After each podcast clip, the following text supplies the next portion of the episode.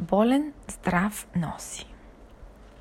Отишъл един старец с каруцата си за риба. И като наловил много риба, натоварил я на каруцата и си тръгнал радостен за дома. Една лисица го видяла, че кара риба в каруцата, па понеже била хитра, проклетницата, намислила си да открадне рибата на стареца и го изпреварила – легнала насред пътя и се престорила на умряла.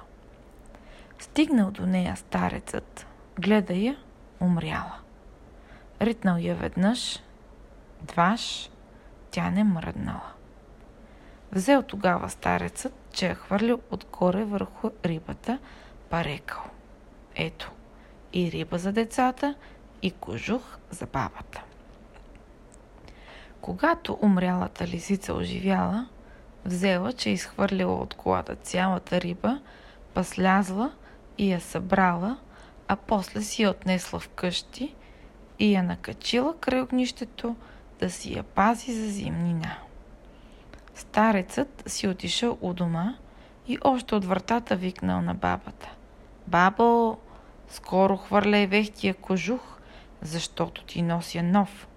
От лисица и бабата хвърлила вехтия кожух в огъня, да изгорял. Когато изтичала тя навън да види новия кожух, ни кожух, ни риба, ами останала и без стария. Дошъл на лисицата комецът на гости. Пък като седнали край огъня, лисицата му рекла. Комчо Вълчо, не гледай над огнището, че има много тръни и ще си ободеш клепачите. Вълкът погледнал и що да види. Окачена виси много риба. Попитал лисицата откъде я е взела и тя му рекла, че уж я е наловила под воденицата. Вълкът и рекал да го заведе, тъй той да си налови и тя го отвела край воденицата. Вързала му една делова на опашката и вълкът пуснал деловата заедно с опашката си в една дупка на леда. Било зимно време. Лисицата почакала, почакала да му замръзне опашката с деловата, по-отишла и извикала. Воденичарио! Воденичарио! Има вълк под колелото! Излязал воденичарят, взел една пръчка, да утрял, утрял, без малко да му откъсне опашката на вълка. Лисицата през това време влязла във воденицата – и изяла кашата на воденичаря, после се отъркаляла в брашно и побягнала.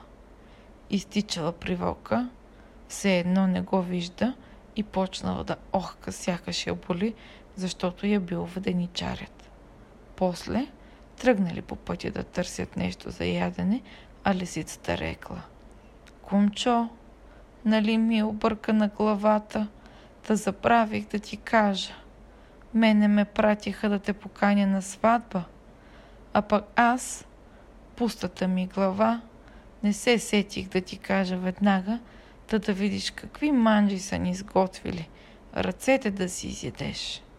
Е, хайде да идем комице, рекал вълкът, че съм умрял от глад. Стана ли и хайде на сватбата. Лисицата рекла. Чакай аз да ида да кажа, да ни посрещнат. Отишла и извикала. Уа! Вълк ви иде на сватбата! Вълк ви иде на сватбата! Всички хора, които били на сватбата, кой с мотика, кой с лопата, кой с дърво, погнали вълка, да го набили както се полага. А пък лисицата, като видяла това, влязла в къщата. Наяла се хубаво, па видяла, че има квасено мляко. Взела, че се намазала по главата и избягала. Бягала, бягала, настигнала вълка, па започнала да охка и да се вайка. Олеле, главица, олеле, крачета, какво ти е комалисо? Ох, ох, олеле, убиха ме. Ох, ох, леле, ще умра. и се търколила на земята, па рекла. Я виж, кумчо, мозъкът ми съвсем изтече.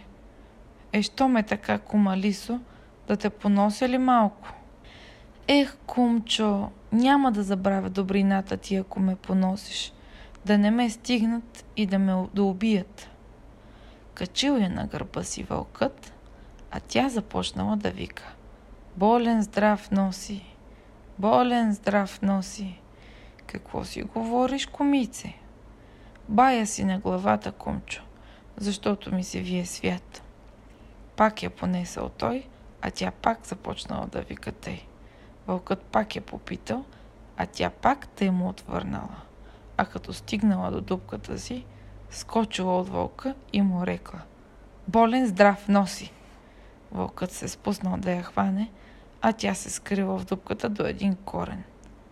Вълкът започнал да бърка в дупката, за да я измъкне, хванал я за кръка, а тя извикала «Корен крак теглиш! Корен крак теглиш!» и вълкът я пуснал.